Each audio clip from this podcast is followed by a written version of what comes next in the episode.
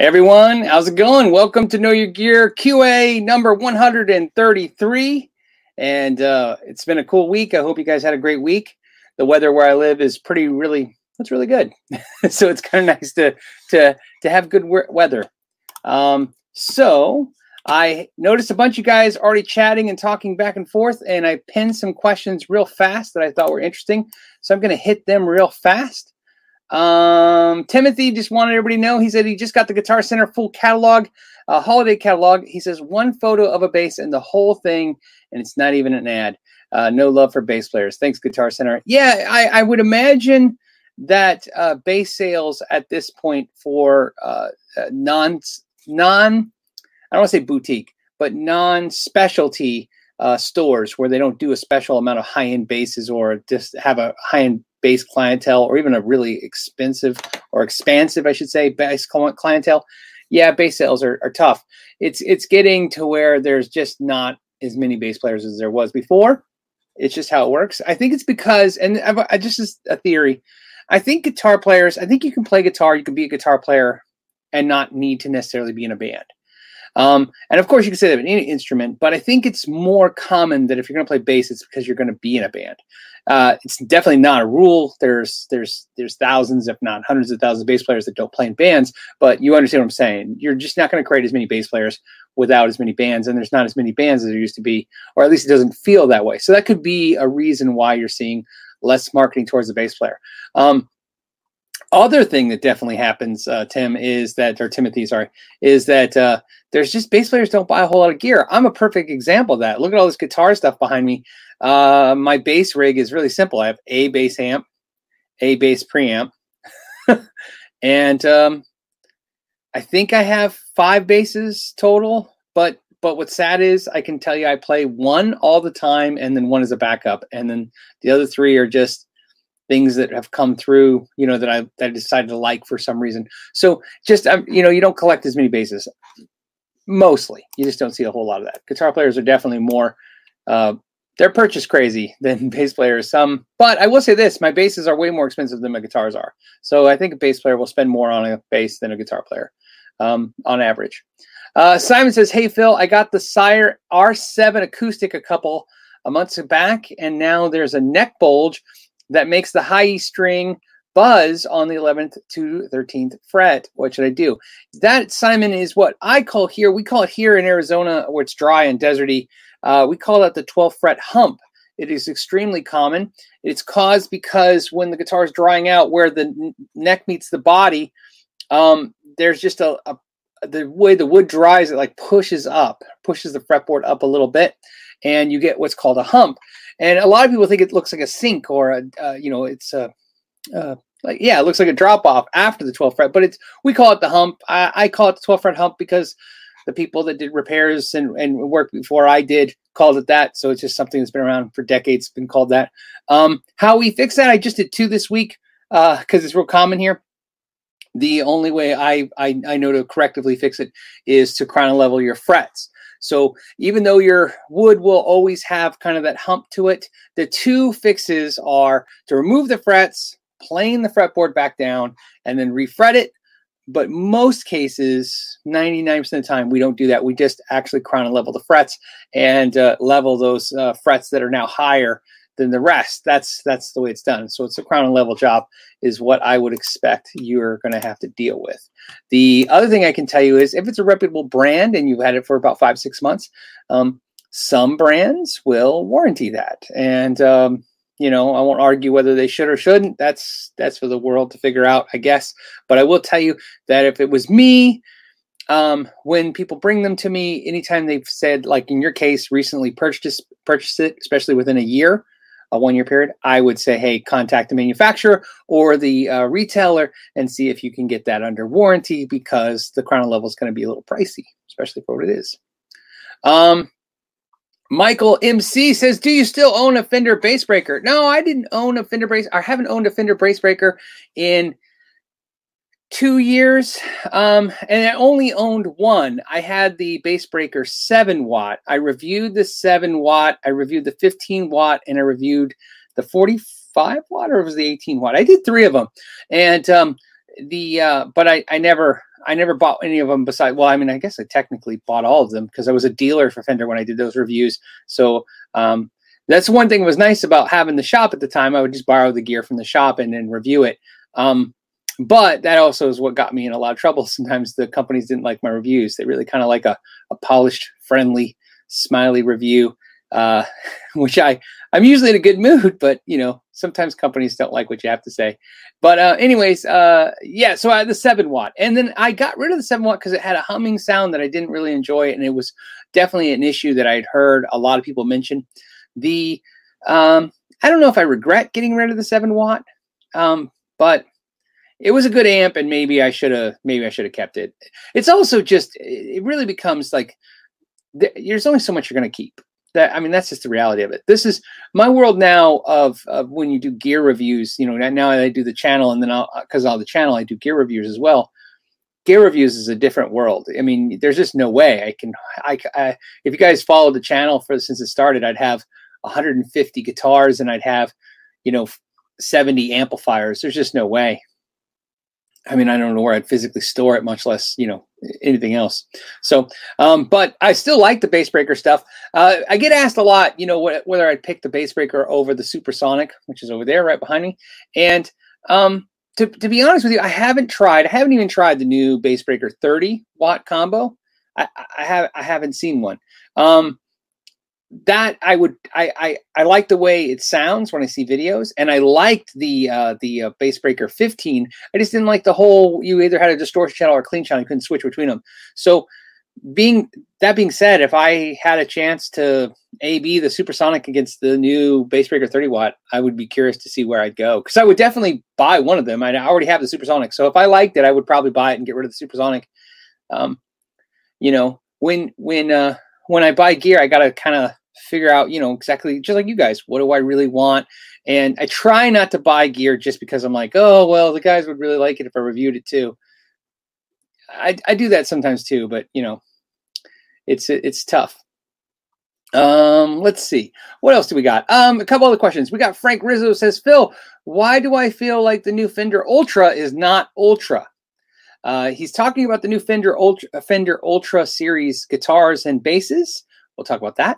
And he says, I feel like the green Charvel DK24, which is he's referring to the one I just uh, bought and reviewed. Uh, you did a demo of always saying is more ultra. Um, the Fender Ultra guitars. Uh, here is my opinion. Not touching them, not seeing them, but uh, you know, this is you know saying this is not my first rodeo. I have uh, been a Fender dealer when products like this have come out. I have obviously, you know, as a guitar collector, as a guitar you know player. You know, obviously, you know Fender comes out with new stuff every few years.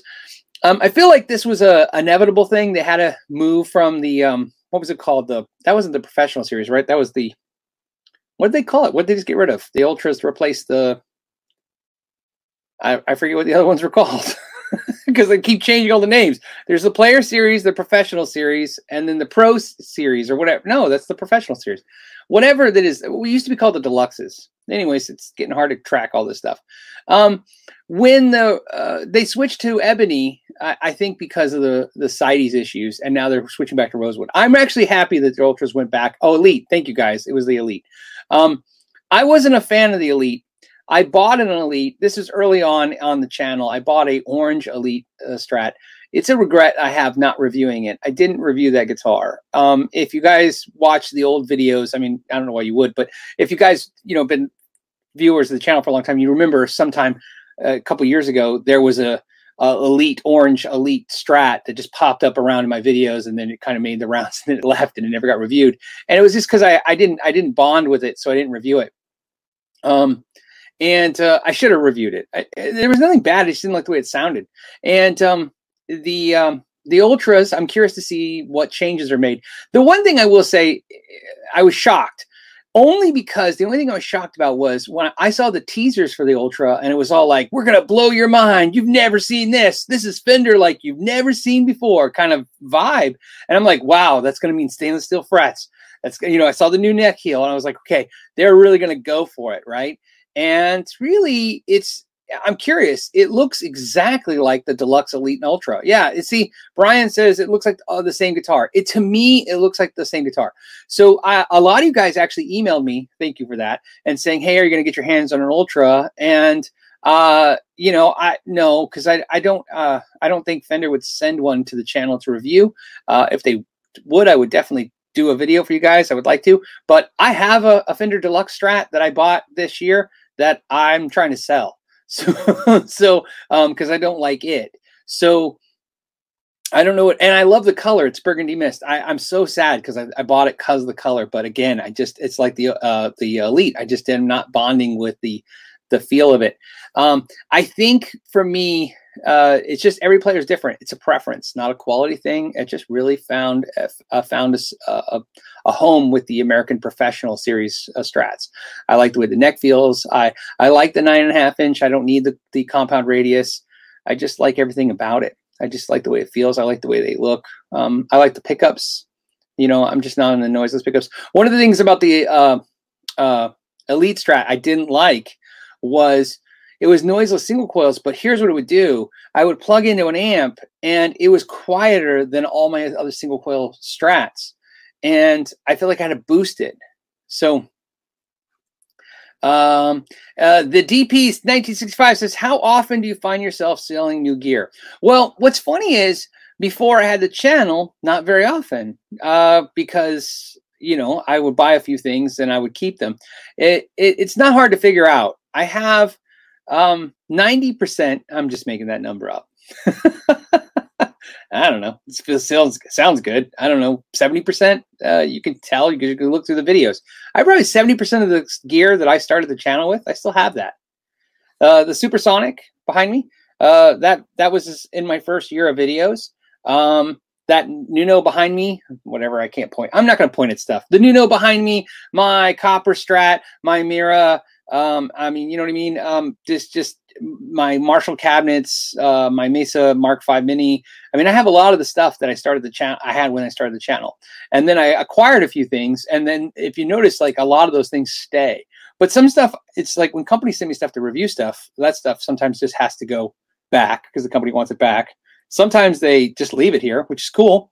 And um, sometimes I love it, so I, I, keep it. And sometimes it's I like it, but I just don't like it as much as something else, so it's going to go. So that's just how it works.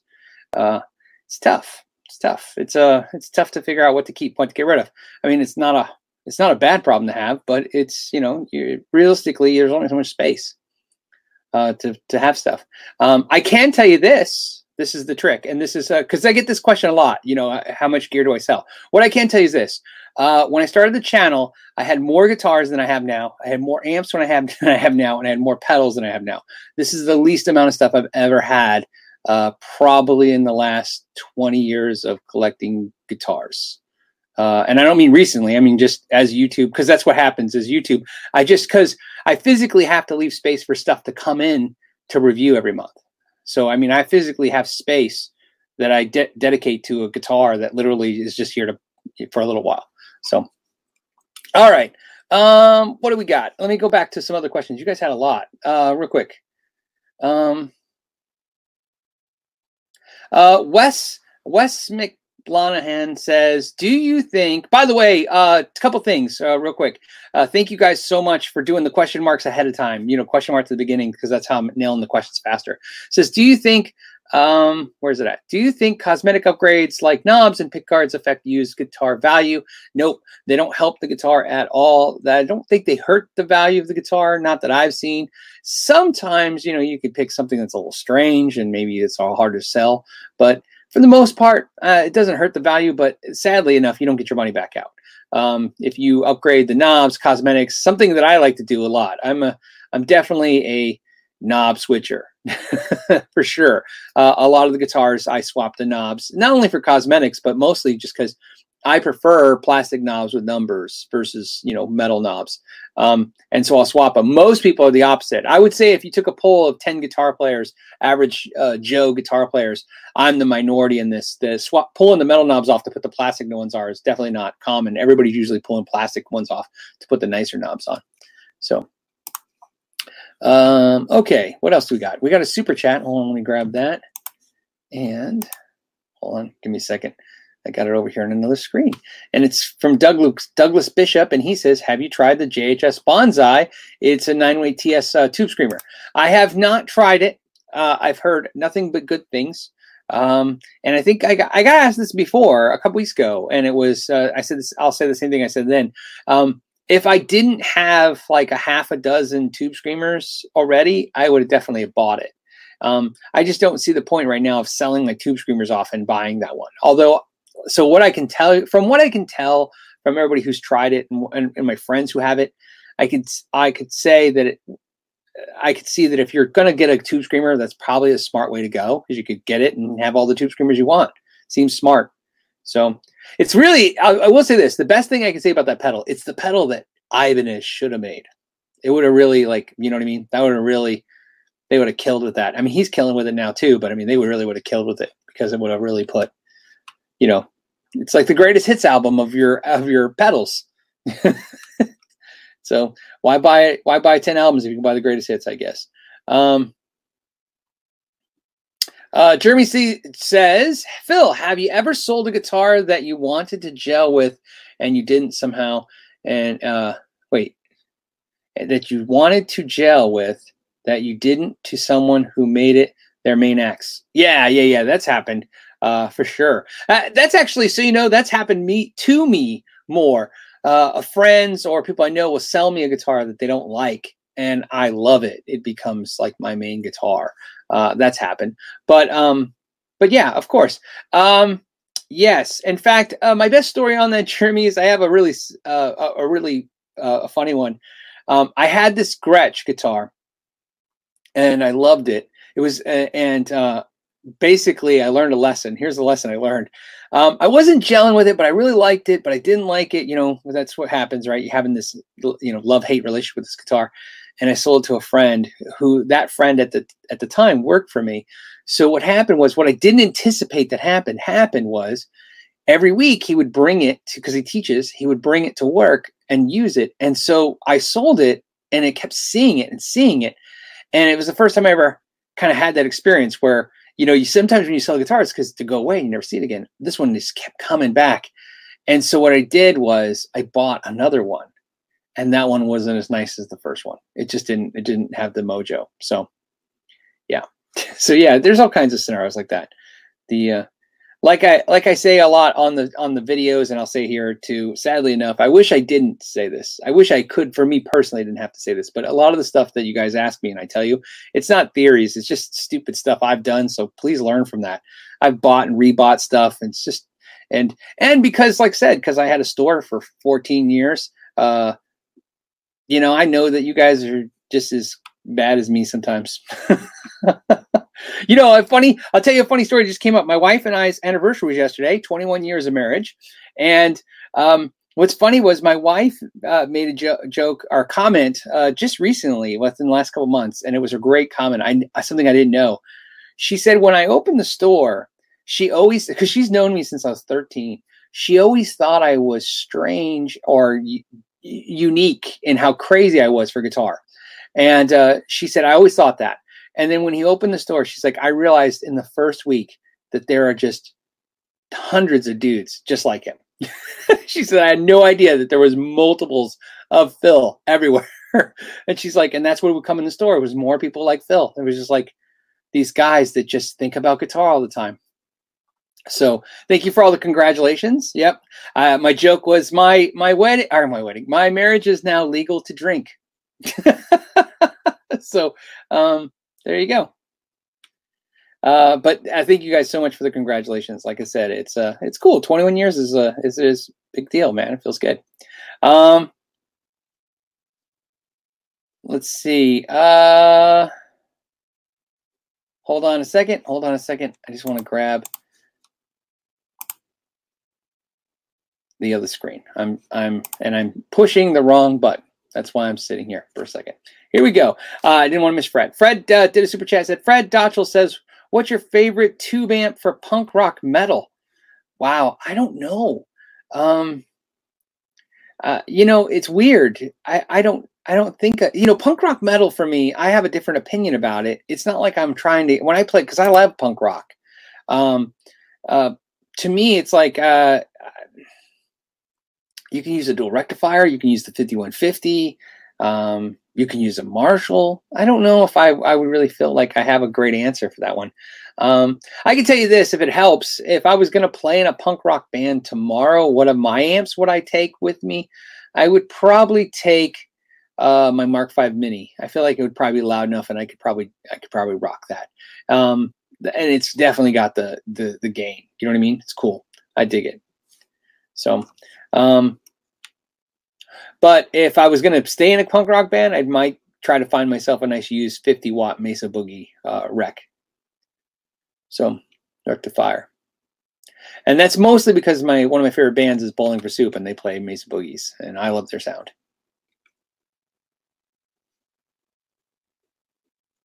Uh, Hogler Hops says, "Is it true that Mesa, he means Mesa Boogie, is not interested in YouTube product reviews?"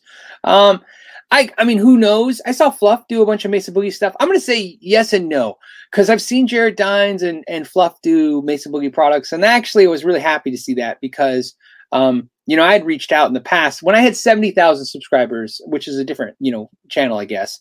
Uh, when I had 70,000 subscribers, I, I reached out to Mesa Boogie and asked if they were interested in doing some videos, and they were not um, interested in having me do videos. They don't go to the NAMM, so my I said, "Hey, I'm going to be in town for NAMM. Can I stop by and just check out some gear and film some videos?" They weren't interested, um, and that's a prerogative. You know, I mean, you can't hold that against them. Uh, Mesa Boogie might want to control this. You know, control not control like what people say, but control what's said about their products and the idea of the marketing message. One of the things that's that's that's scary is Uh, you know everybody goes right to the truth and the dishonesty of it you know like oh companies are afraid of youtubers. But it's realistically you got to understand too it gets a little tricky. You know guitar this is this is a reality of of of the environment we have right now which is youtubers are becoming besides rock stars i mean which are you know that's a different kind of thing youtubers are becoming the biggest platform for our industry. And what i mean by that is Coca Cola, sure, they could promote through YouTube and they can promote through YouTubers and Instagrammers, but they're going to promote through billboards and commercials and product endorsements and movies. And there's all these avenues for marketing that a company that size can do. Our industry, like Mesa Boogie, they're going to promote through Guitar World magazines, you know, magazines, NAMM shows, you know, you know, trade shows, uh, their dealer network, and that's about it. They don't do radio ads. They don't do billboards. They don't do movie placements. They're not taking out a commercial at the at the uh, halftime show. So realistically it is a tricky thing because um the youtubers if you give 20 youtubers your product and they come up with 20 different totally conclusions of what your product is it's hard to have a, a consistent message for your end consumer and what happens if it's not the message that you want. Um, so it is a scarier thing, you know what I mean, out there. So uh, to answer the question, my understanding is that they really don't work with YouTubers. I don't know. Like I said, I've seen them work with a couple, and I was happy that happened.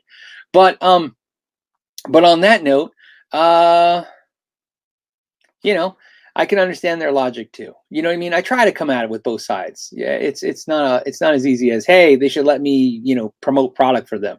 Um, the, the, reality is I already did because I play Mesa Boogies. I just mentioned I like Mesa Boogie. So they're already getting product uh, market. And maybe that's what their logic is. Maybe they're focused on making good products and people who like it will talk about it. Let's let's be very clear on this. There's a ton of brands that on my channel that I promote, they don't have never even talked to me. They don't care because they know they're smart. Everybody likes their stuff. You know what I mean? So I mean that's what happens when pro- some products are good. That's they don't need to need to work it as hard. Um, I don't know. I'd like to hear your guys' thoughts on this. I'm always, I always, you know, I never know what to say when it comes to that stuff. Um, I'm just uh, out want to work with me, trying not to um, get giddy. it's like I work so hard, and sometimes I feel like when a company reaches out and says, "Hey, do you want to, you know what I mean? Hey, would you promote this product for us?" Like a, a, a, a you know, a, a especially, a, I mean, what products that I've been reviewing already for years. When all of a sudden they're like, "Hey, would you like to review one or check one out?" You're like, "Really? This is great." you know what I mean? Like, you know, do you actually watch what I do? It's cool. So it's it's it's kind of a cool feeling. Um, and then I have to kind of temper myself because otherwise I come across too fanboyish in the videos, and you guys are like, "Oh, he's so happy, you know, he loves this product too much," and I'm like, "That's eh, because I like the product and they were cool."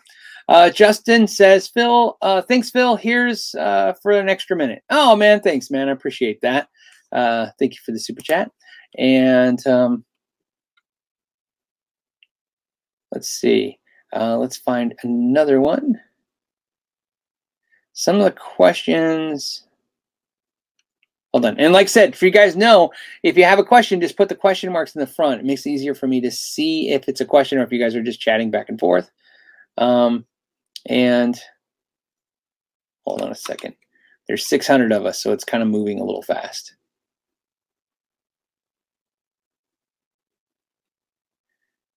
Uh,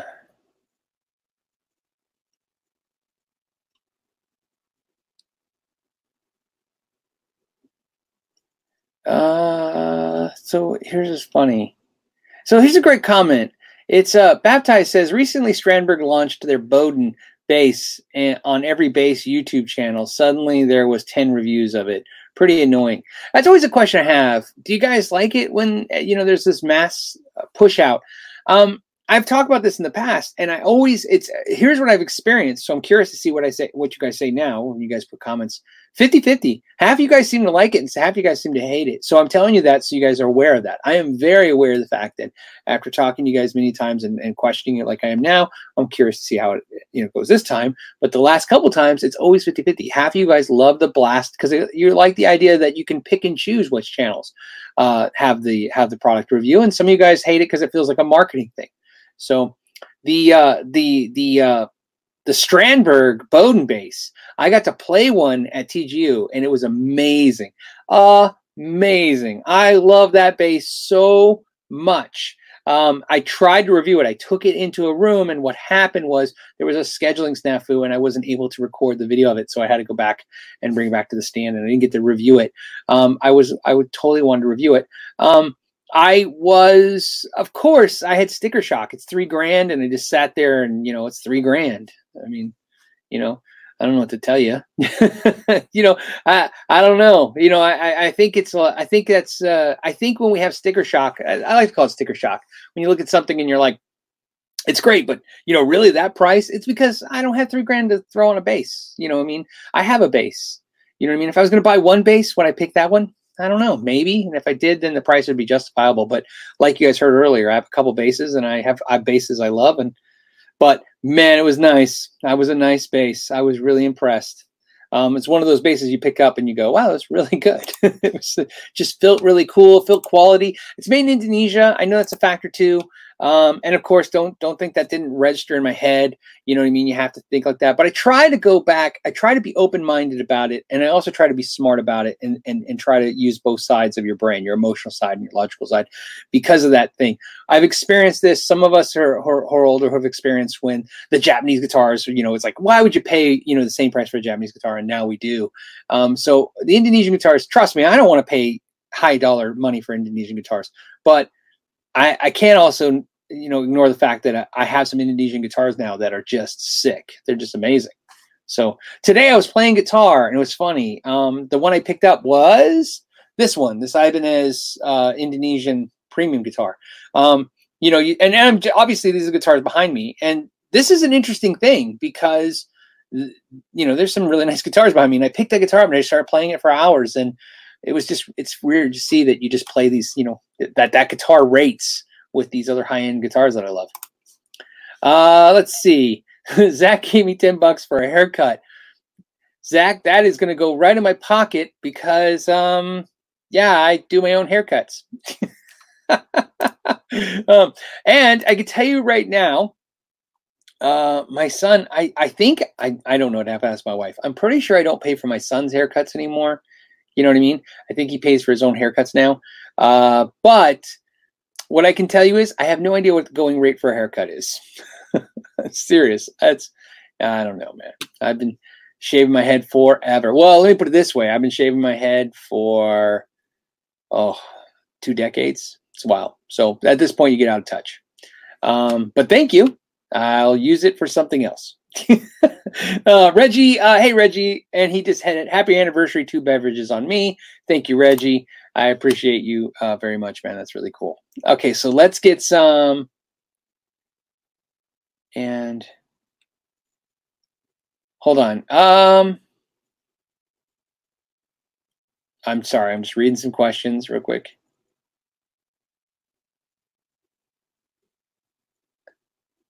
Okay, Randall, I'm reading Randall's. Randall Vandergriff says, Hey, Phil, finally got my Samick made Jupiter reissue.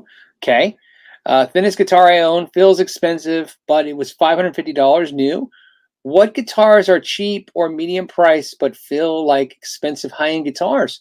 Oh, that's a good question. You know, it's re- that's a really interesting uh, question in the idea because what I find is he's his question is very specific. If you listen, he's saying what guitars feel expensive, not feel good. And I, it was funny is I actually maybe some of you guys probably won't relate to this, but I'll tell you something that I think that I feel. Sometimes I can feel a guitar and I go, this feels good. Like like uh, the solar guitar behind me, which is right there, this uh, solar by Ola Englund. That guitar is made in Indonesia. That guitar is very nice. It's like a six, seven hundred dollar guitar, but it feels really good. But I would never use the word expensive to explain it to somebody. Isn't that weird? Like if somebody says, "What do you think of it?" I go, "It's great." They go, "Is there any problems with it?" No, it's flawless. That you know, it's it's I could play it anywhere. It sounds great. It feels great. It's it's fit and finished perfectly but I don't know if I would use the word expensive. Do you guys find that that's a, something that you guys can relate to? I, I have picked up guitars and literally for some reason they felt expensive. Um, and it's weird how that's an emo. I think that's an emotional reaction. I don't think that's a real reaction because I don't know how you can feel the price of something. But but I definitely understand what you're saying. Is he's saying he's got a five hundred fifty dollar guitar? It feels like a much much better guitar than it than it is. Um, and uh, yeah, I'm trying to think of what guitars that I that I can relate to in my collection. I'm looking over there in my rack. Um, yeah, I don't know. That's tough. I don't know. I don't know. I wish I had an answer for you, but I, I love the idea of the question. I would really like to hear people's comments in the videos when this reposts of a guitar you think that feels expensive. You know what I mean?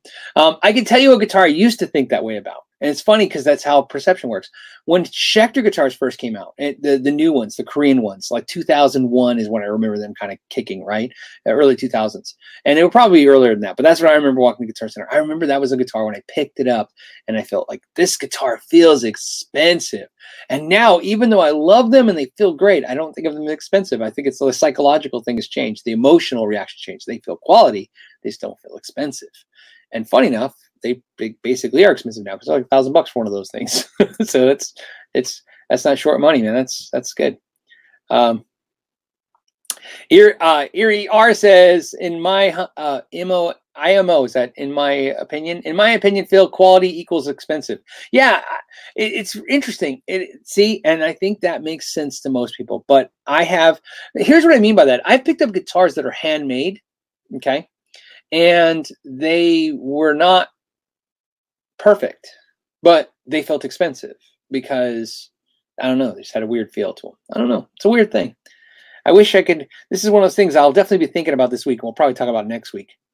So, uh, James wants everybody knows Schecter makes great guitars. I agree. I definitely agree. I would say I've said this before. I'll say it again. Schecter is a brand that when I think of them, when people ask me, especially when people ask me without any qualifiers, like I can't, you know, they won't ask me, they won't tell me what model, what they're looking for. If I had, if somebody's like, "What brand's a good guitar?" If I go buy a brand today, I always say Schecter because I feel like um, nine out of ten of them are going to be good. I feel that way. I've always felt that way since I've been dealing with the Schecter brand as a dealer. Now dealing with them as a consumer again, it, it's really cool. Working on them, they great. You know what I mean? I mean, um, when you work on guitars, you definitely can figure out what brands are very inconsistent. Epiphone is a great brand, and it's not very consistent.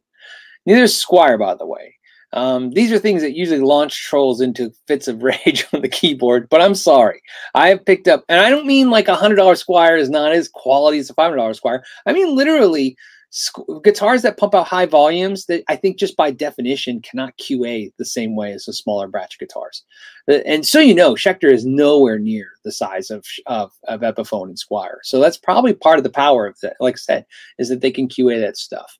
Um, QA is QA is to me the biggest thing because a company can make when when somebody says when or actually it's not somebody when I say when I say oh this guitar brand is good I think what I'm always trying to say is, look, th- what if a guitar brand told me tomorrow, hey, for every thousand guitars we make, we make a thousand bad ones.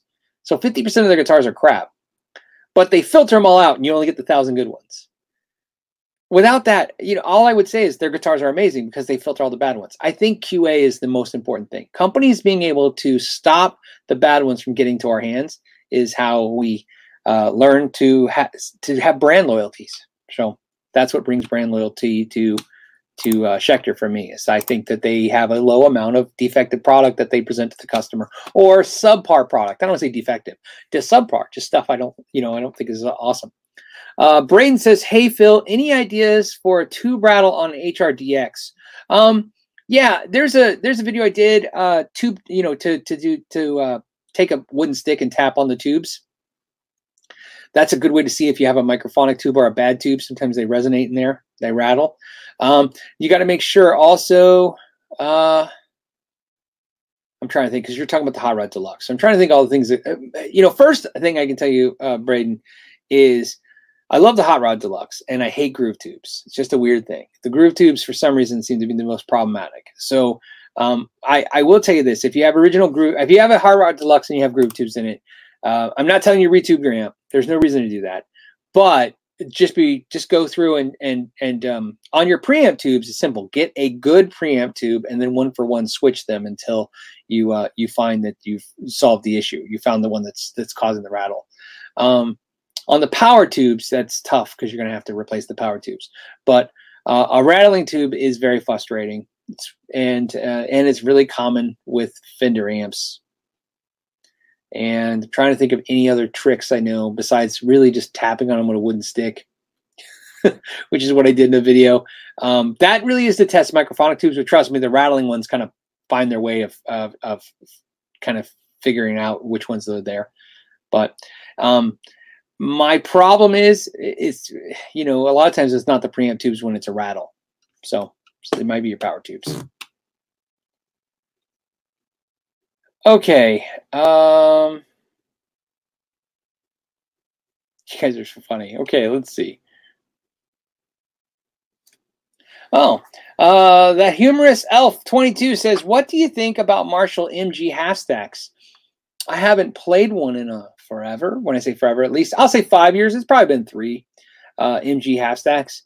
Um, you know, I like them because what I've figured out from my ear, which is why I think I like the katana. I tend to there's a there's a certain frequency in digital that drives me crazy. It's it's hard to explain. It's it's kind of and so you know when I mean digital, I don't mean talk about amps. I'm talking about the phone. When I talk on my phone, when I'm talking to somebody, there's a certain frequency in digital sound that I just don't like when whenever I can detect it. Now, of course, you know everybody you can't detect everything all the time no one's that no one's that good but you can hear it sometimes. It's like a you know it's like it's to me it's like cgi in movies. And when it's good you can't detect it. But all of a sudden you see it and you go eh, that doesn't that doesn't look right.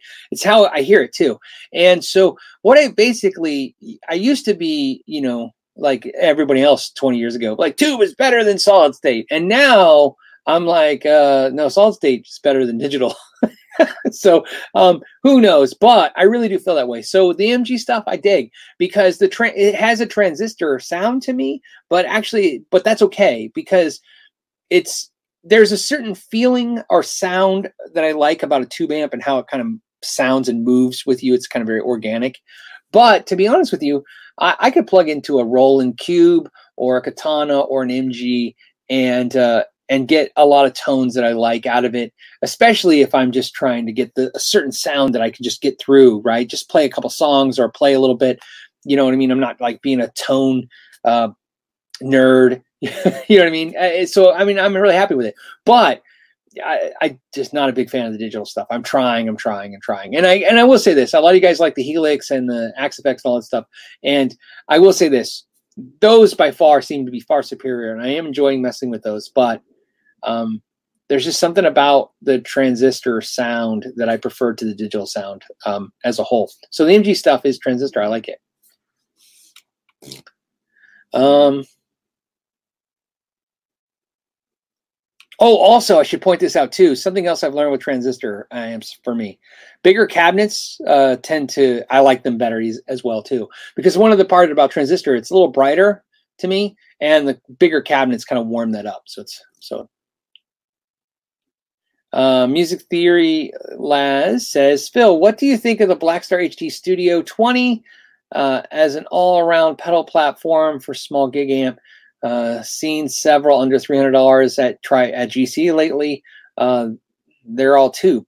Yeah, the the Studio Twenty. Um, the funny thing about that, and I like it. There, when when when I tried this the uh, Blackstar amps, there was the Studio 20, the, the Studio 5, HT20, HT5, HT1, HT. I'm saying HT every time. HT1 was my favorite, which I've said this over and over again. And there's just something about the HT1 I liked more than the other ones. It's just really nice. But uh, that being said, I thought the 20 and the 5 watt great. I really like Blackstar. That's a that's a that's a thing. I think I did a video, right? I did a video like uh, two years ago where I was like a Schecter through a Blackstar versus a PRS through a, a Mesa Boogie, and that's why I did that.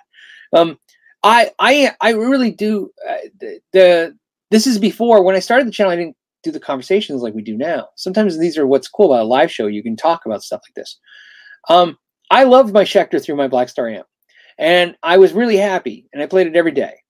And I did what sometimes we do, which is called gear math, right? Let me explain gear math to you if you don't know what it is.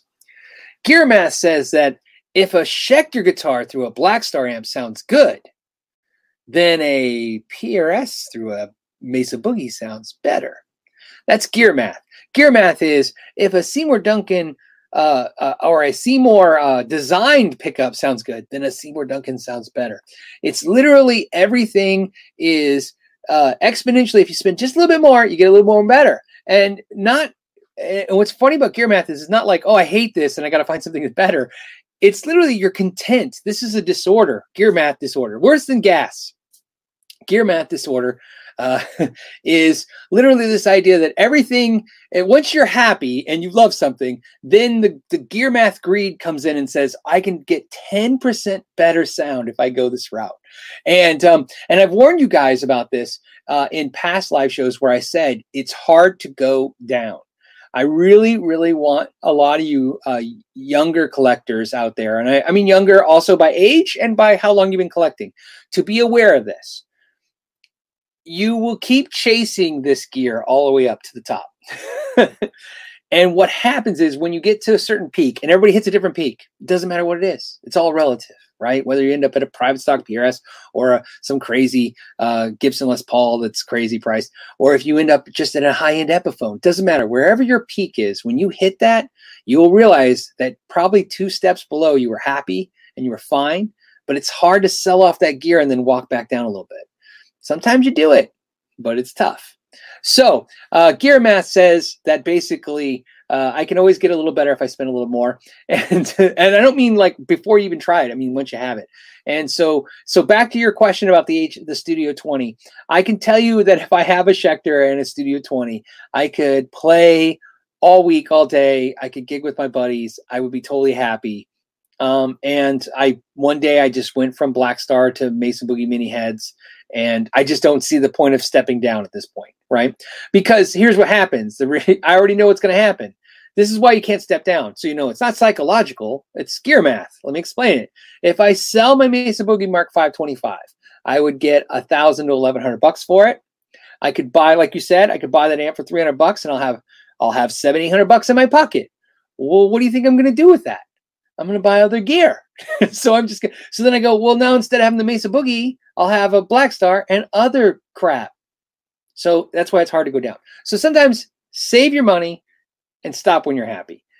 That is an experience I wish I could pass on to you guys. Uh, and there you go. That's gear math.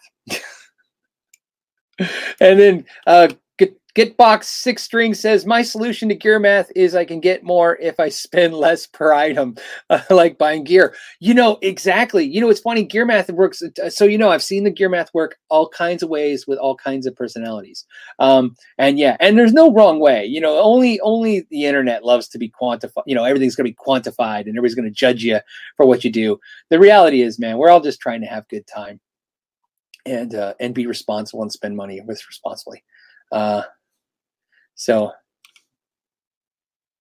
um, let's see what else do we got. You guys got some good questions. I'm having fun today. Hope you guys are having fun. Um, Oh, David Munez says, "Hey Phil, uh, how are you? I'm good." David says, uh, "Good to see you. Have you ever tried a Fender uh, Road Worn Strat?" Oh yeah, yeah, many, many of them. Um, and uh, here's what I will tell you about Road Worn Strats. Um, uh, Justin Mabe, who's a patron of the channel, longtime patron, and and just a cool guy. You guys see him on the channel time. He bought one. He reached out to me once. This about a year ago, and said, "What do you think of them?" And I told him, I said, "I love them." Um, the uh, the Road Worns are really really good guitars. Um, I don't know why I don't own one. It's just a strange thing. It just never never lined up in the stars. I can tell you this though, there was one I was going to buy, and my buddy bought it. and uh, eh, it happens, right? You guys have maybe have been in that experience, right? Where you're like, I think I'm gonna get this. And he's like, ah, I was gonna get it. And I'm like, okay, you get it, and he got it. And uh, and then you know, and then that just I didn't do it. Um, but he still has it to this day. So I'm sure if he ever sold it, I'm sure he'd sell it to me. But um, uh, but uh, what I was to say was, I really like those guitars. Um, in fact, they kind of what makes it hard for me to to realize the expensive ones. When we did the uh, the video at Gear Street 42, and we let uh, you know the the the Are you a poser? Because you have a uh, a relic guitar, which I love that video because you know i'm a poser. Isn't that funny? Like i um you know uh, we edited it out for time frame but there was a part of that video we had it edit out where we talked about artist guitars and i have a bunch of artist guitars and glenn of course thought you know artist guitars were posers too. But i don't think there's anything wrong with that man. I i, I really have no problem with with being a hobbyist or enjoying this i mean this, this we're all just sharing the fun we have so i don't understand the the whole you know, again, the quantifiable internet likes to quantify things. You have to be this. You're a professional guitar player. You're this. You're that. Um, you know what I mean? I work in this industry. I make a living from it. I don't have to. You know, it, it, it's um, it's I still do it because it's joy. I don't. You know what I mean? I wouldn't. I didn't pick this industry for the for the fame and fortune. um, so, anyways, uh, my point is, I really like the uh, road worn guitars, and um, I really probably should look back at them again, uh, especially the Tellys. I think I want a Telly uh, road worn. So, Pablo, I'm going to answer your question. Pablo 9364 said, "Is Henning normal when he is not on camera?" Henning is uh, is the same off camera is on camera, which is he's very strange. But however, there is uh, there's a problem. I can tell you, and I, I I feel this way about me. I could be wrong. Okay. Uh, I feel like one thing on my channel is I'm very sarcastic, and on my channel I'm not. It doesn't come across. I don't. I, I don't do it on my channel because it doesn't come across. So if somebody said, "Hey, are you like how you are on your channel?" Um, people meet me all the time and constantly are telling me like, "Oh my goodness, you're just like you are in channel," because I'm I'm in a, in a, good mood or and I love gear and all these things that I do on the channel come across. One thing that doesn't come across is I'm very very sarcastic. Um, uh, my kids hate it.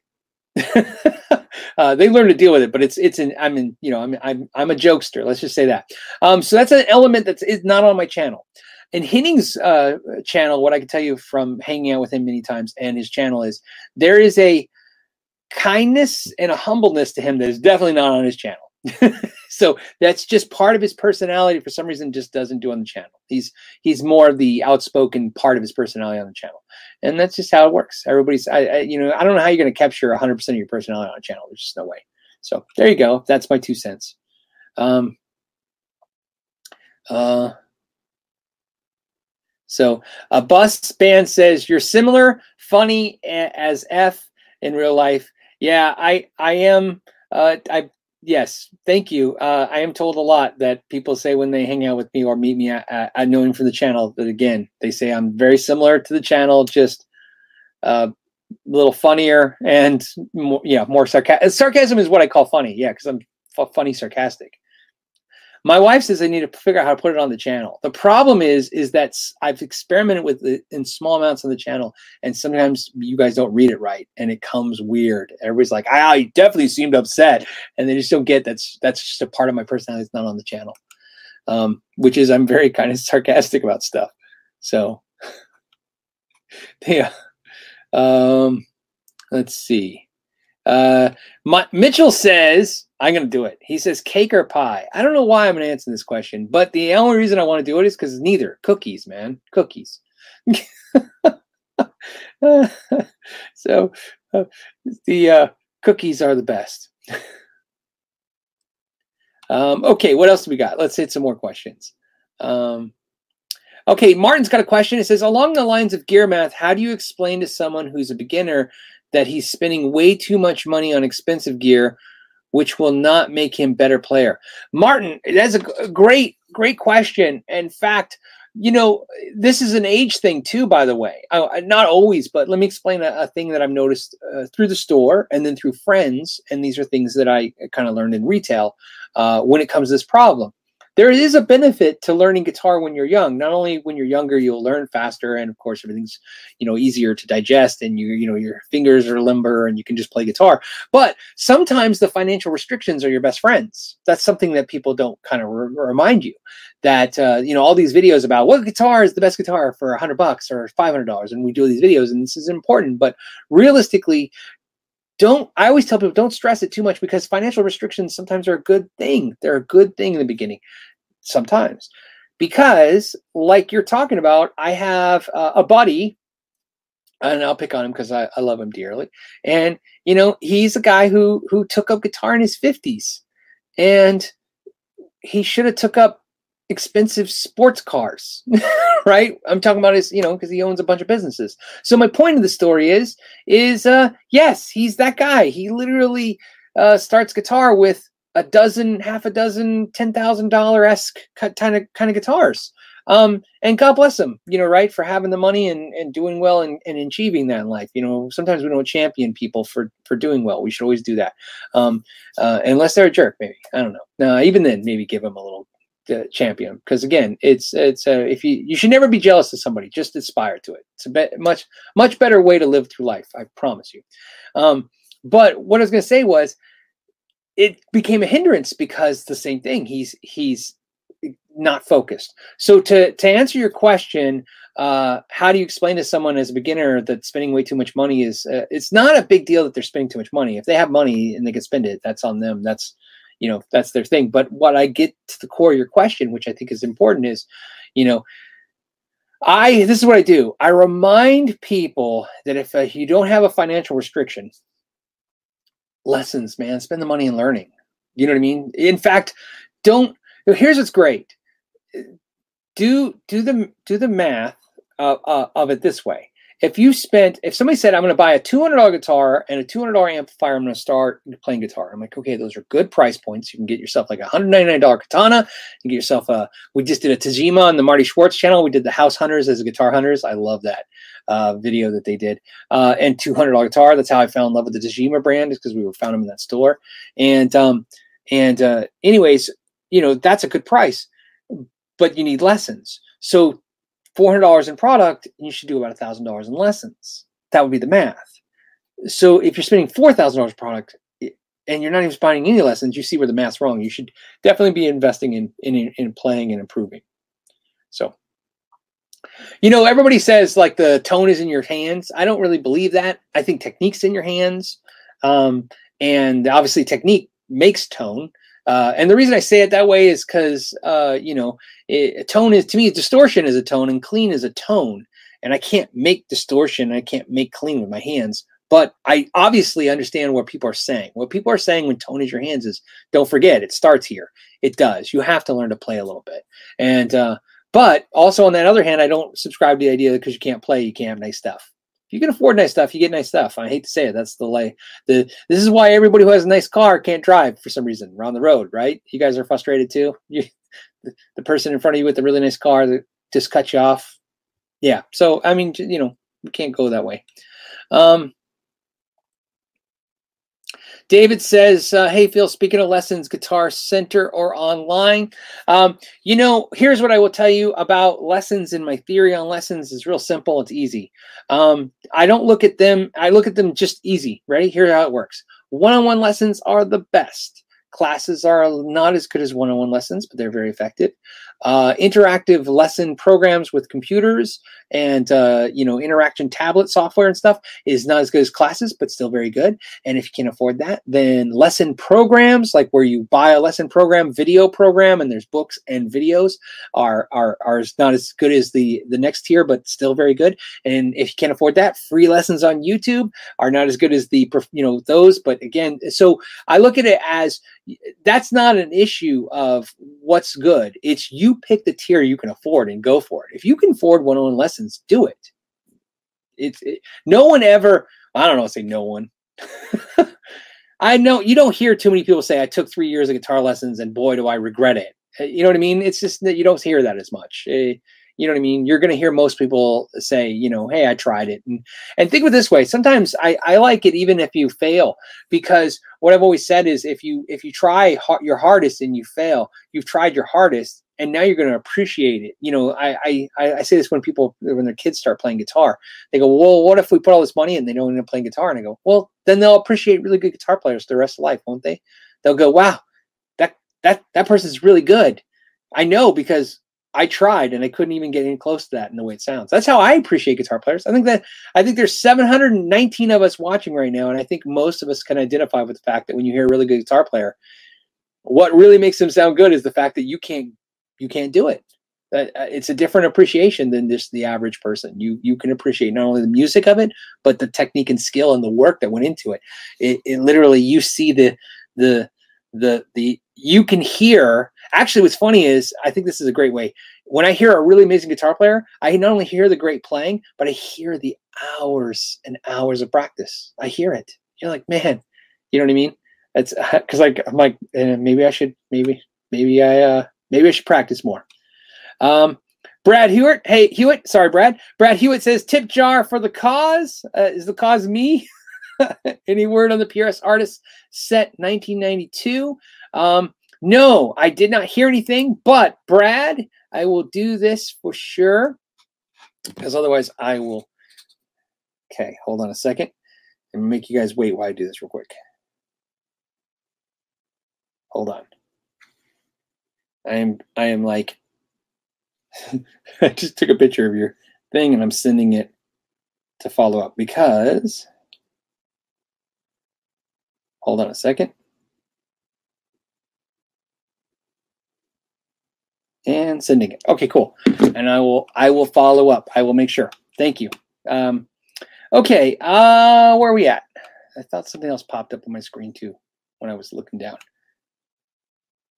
Uh, Jason Schaefer says technique and feel is what makes a great guitar player. Absolutely. Yeah, yeah. We all said it. We all we all seen it. We all say it. We all seen it. You know, right? You could take a great guitar player on, player on really basic or cheap gear, and they sound great.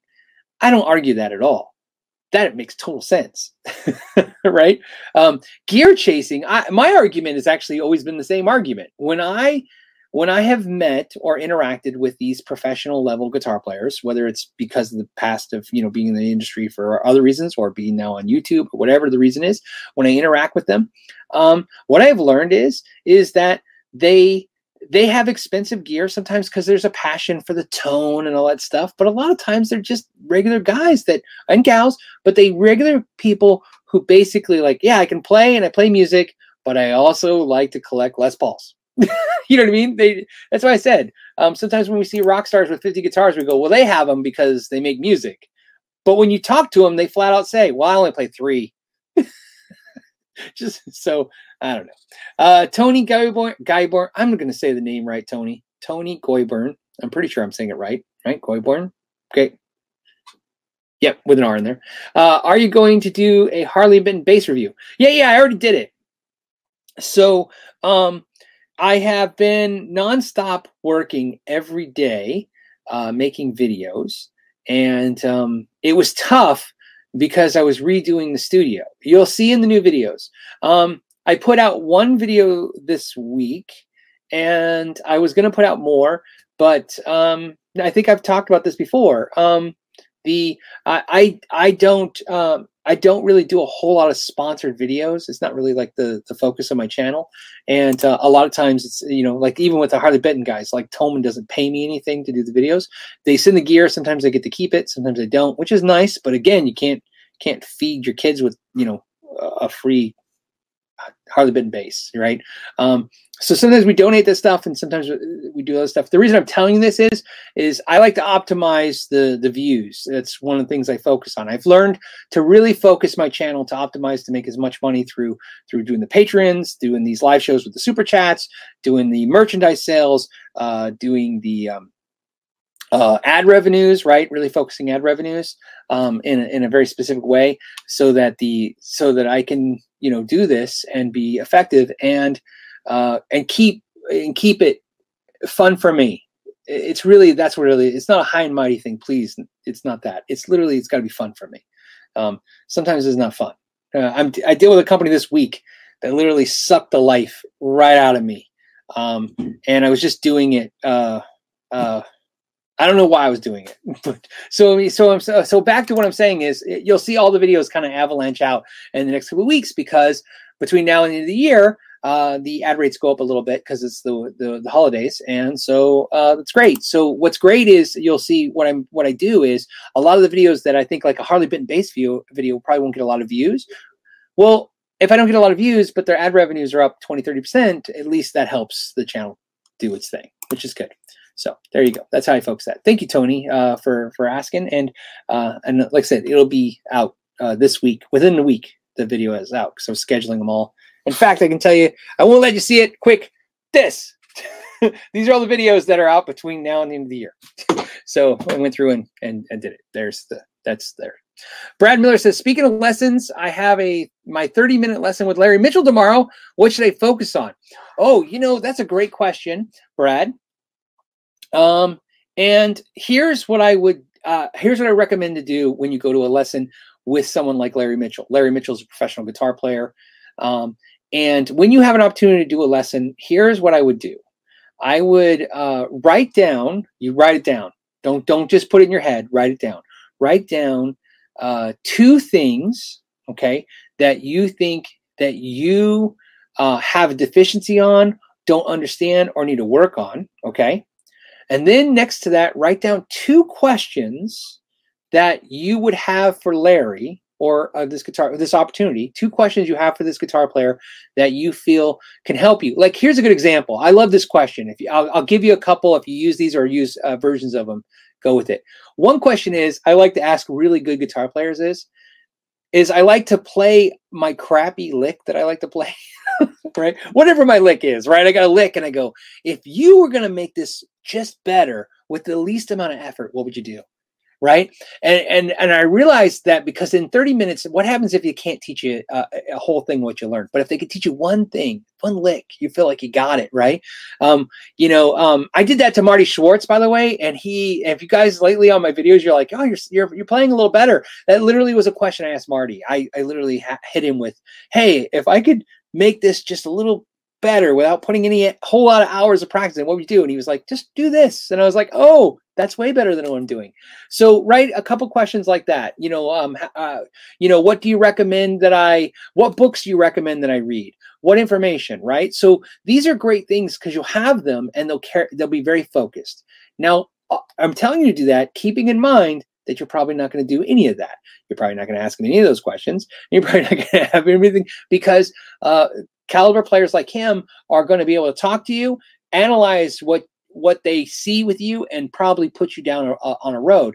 But I would always have that stuff just in case, because you never know with the guitar player. You don't want them to go, "What do you want to work on?" That's not what you want. Okay, uh, because when they ask you that, you're now going to go, uh, and then sometimes your first thought is not the best thought. So that's why you want to write them down. Because when you write them down, not only will you remember them, but also after you write them down, you go, well, maybe I don't want, you know, like, let me put it this way. It, what if he says, uh, Hey, Brad, what would you like to work on? You're like, um, blues. And he goes, okay, let's do a one, four, five.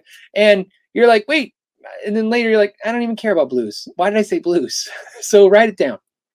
couple questions like i said a couple questions and a couple things and then but like I said look for those questions like uh you know um uh, you know, what's a great way to make a pentatonic scale sound a little better?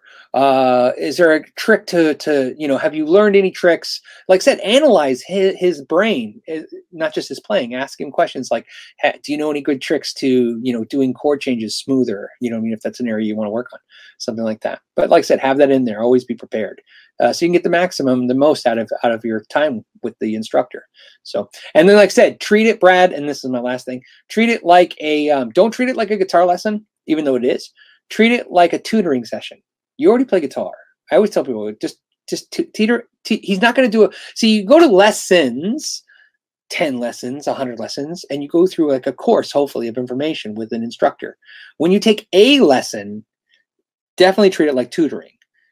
You know, and, and like if you were good at math, but he's better at math, you're like, hey, uh, could you help me? I, I have problems with this. Can you help me on this? Got any tricks to do this any better or remember this? Stuff like that. Um, Andrew's got a question. Says, "Do you know of anyone donating guitars for kids that I?" Okay, wait. Let's do this again. Do you know if anyone donating guitars for kids that I am teaching that can't afford one? I'm teaching seven kids with two of them uh, with my own guitars can't afford to buy them. Yeah, Andrew. What I can tell you is so obviously. Uh, you know, I've done this in the past. I've sent guitars to teachers for after school programs. What's nice is is uh is uh um, the answer is yes. If you need uh, just send me a message to Phil Andrew. Ask at know your gear, right? Ask know your. It's. I'll put the link down. It's ask know your gear at gmail.com. It's the email that's always accessible to me. Um, and then put what it is and what you need. Um, uh, here's what I do. I do a couple things. I'll reach out to friends. I reach out to my my patrons. I reach out to you guys that watch, and sometimes I have some stuff too. Depends on what you need. Um, a lot of times, what I like to do is uh, if I can, uh, if I can call in a favor or two with a company. Sometimes, you know, I've, I've, you know, a lot of companies pay a lot of for a lot of content, and I don't, I don't, you know, I didn't charge them, and I just did the content. So a lot of times when I say, "Hey, you got a guitar you can send to somebody like this," they they're really cool and commenting. We maybe we'll probably take care of that. Um, right now, it's going to be a little tough because I'm I'm doing a, a project for a charity right now that I'm about to announce. Um, but even then, I can probably probably help you out a little at least, right? So that shouldn't be a problem. There you go. Uh, plus, this is a question that came up before, not with the live show, but in the other thing, which was sometimes I say no to companies for reviews because I don't think you guys will watch them. But a lot of people are, ask, are asking for uh, donation type stuff, right? And um, and sometimes I think, wow, maybe I should uh, maybe I should do the review for the company, and then that way I can have the product to send to the to the to the to the people you know so do do whatever. I, I, try to provide i try to help in the communities put as much music out there as possible. It's just about music for me. I just want to put as much music out there in the world as possible. So um, i don't want this to die. This is something i've enjoyed my whole life and I, I if i can bring that to anyone else uh, that'd be great. Um, for sure. Uh, let's see. Uh, how we doing time perfect. Okay let's see Um, hold on. Uh, Dan Duran says, "How much does a broken headstock on a Les Paul bring down the value?" Um, I don't know if it's quantif. I don't know if I could qualify it with a percentage, like thirty percent drop. Um, so I'll do it from the hip. I'm going to shoot from the hip on this and try to see if I can so if I was going to say, like, if I was looking right now at a used Gibson Les Paul Standard and somebody was asking $1,800 for it, because they go for about 1500 to almost two grand, depending on what they are, right? When you're looking, so if I was looking at a Les Paul Standard and somebody said 1800 bucks for it, and I was reading it and it said, oh, had broken headstock and repaired. The repair first of all, the broken stock brings down the value, but then the type of repair brings the value back up or down. In other words, how good it was done, like I did it myself, or professionally done by a shop that's known for doing great repairs, or how quality the repair is. Like um, that helps as well. But uh, that being said, um, if I was reading it, I'm just giving a guess. If I was reading it and it said $1,800 for Les Paul, and then it said uh, broken headstock, I would expect to pay like 1,200 bucks. So six hundred dollar hit. The thing that's great about that is it still has a good value. I don't say a lot of value. It has good value because players want it. They don't care if it's been broken as long as it's been fixed right because they're going to play it right. But anyone collecting them or just wanting it, you know, because they want always wanted a Gibson Les Paul to stare at. that's a thing, by the way, guys. I'm sorry, but sometimes we buy stuff just because you know you want it for 20 years and then you get it and you stare at it so so um, hopefully you play it but some people stare at it. So anyways um, uh, but yeah that's what i would expect. I don't know. Some of you guys might have some cool reactions to that too. I always like it when you guys put stuff reacting to what i'm saying. Um, this is just you know it, it's nice to have a conversation about this. So uh, let's see. Okay um, okay, somebody's in the chat moved. Let's see.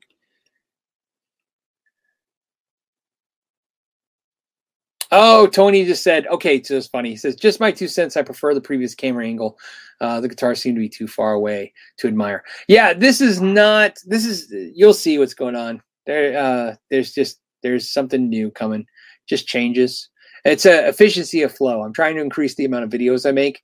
So there's only one way to do this. When you, you know, it's like anything in life. You either have to increase, I have to increase the hours I work, or I have to make more efficient use of the hours I'm currently working. So you're going to see more videos coming out because I'm uh, making more of efficient system to make videos. Because if there's one thing that I definitely get comments in my emails about is that they're seeing everybody see would would like more videos. and my family they would like me to hang out with them. So I'm trying to figure out the math on that. there you go. All right. Any other good questions? Last things exciting? Anything before we go? Uh, David Muniz says, "Where did you purchase that Tagima?"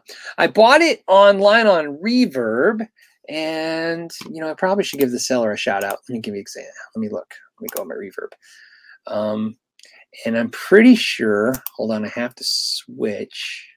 I have two Reverb accounts because um, one is a business account and one is a personal one.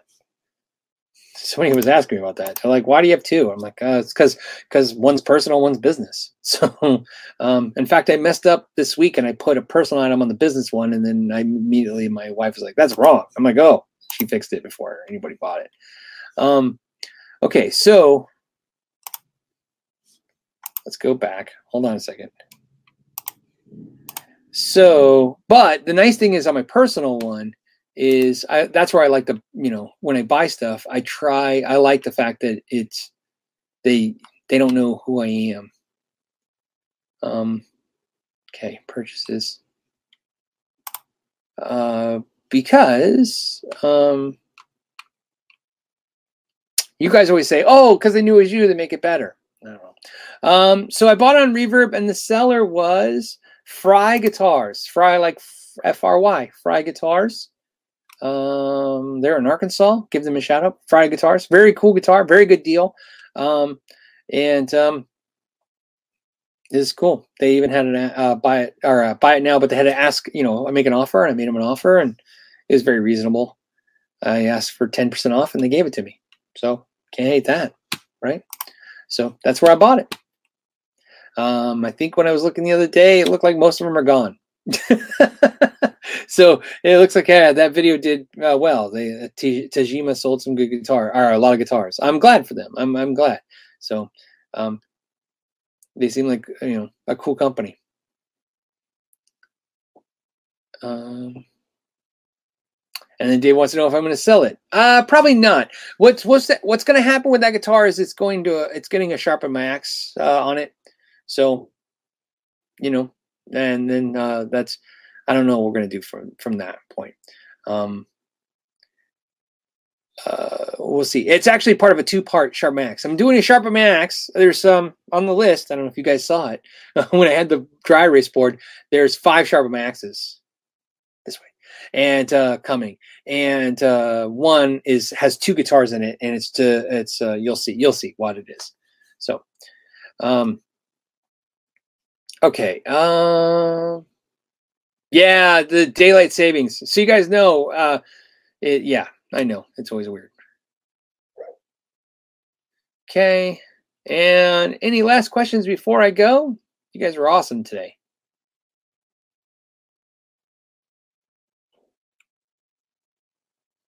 Uh, somebody asked if I can do the Harmony Silhouette reissue.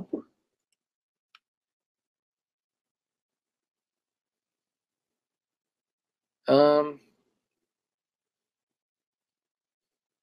Jeff Harper says, "Why did why did the Yamaha Pacifica 112 and 212 uh, never get mentioned much?" Um, the uh, I don't know. Uh, you know, uh, this year I may I may have I may have missed I don't want to miscalculated, but I messed up somehow. Uh, this is fourth quarter, obviously. so I analyzed my channel by quarter. And now that I realize that there's less than two months left in the year, I realize that I did far less reviews this year than last year uh, it was a very significant drop in reviews I did this year. I did more. I did.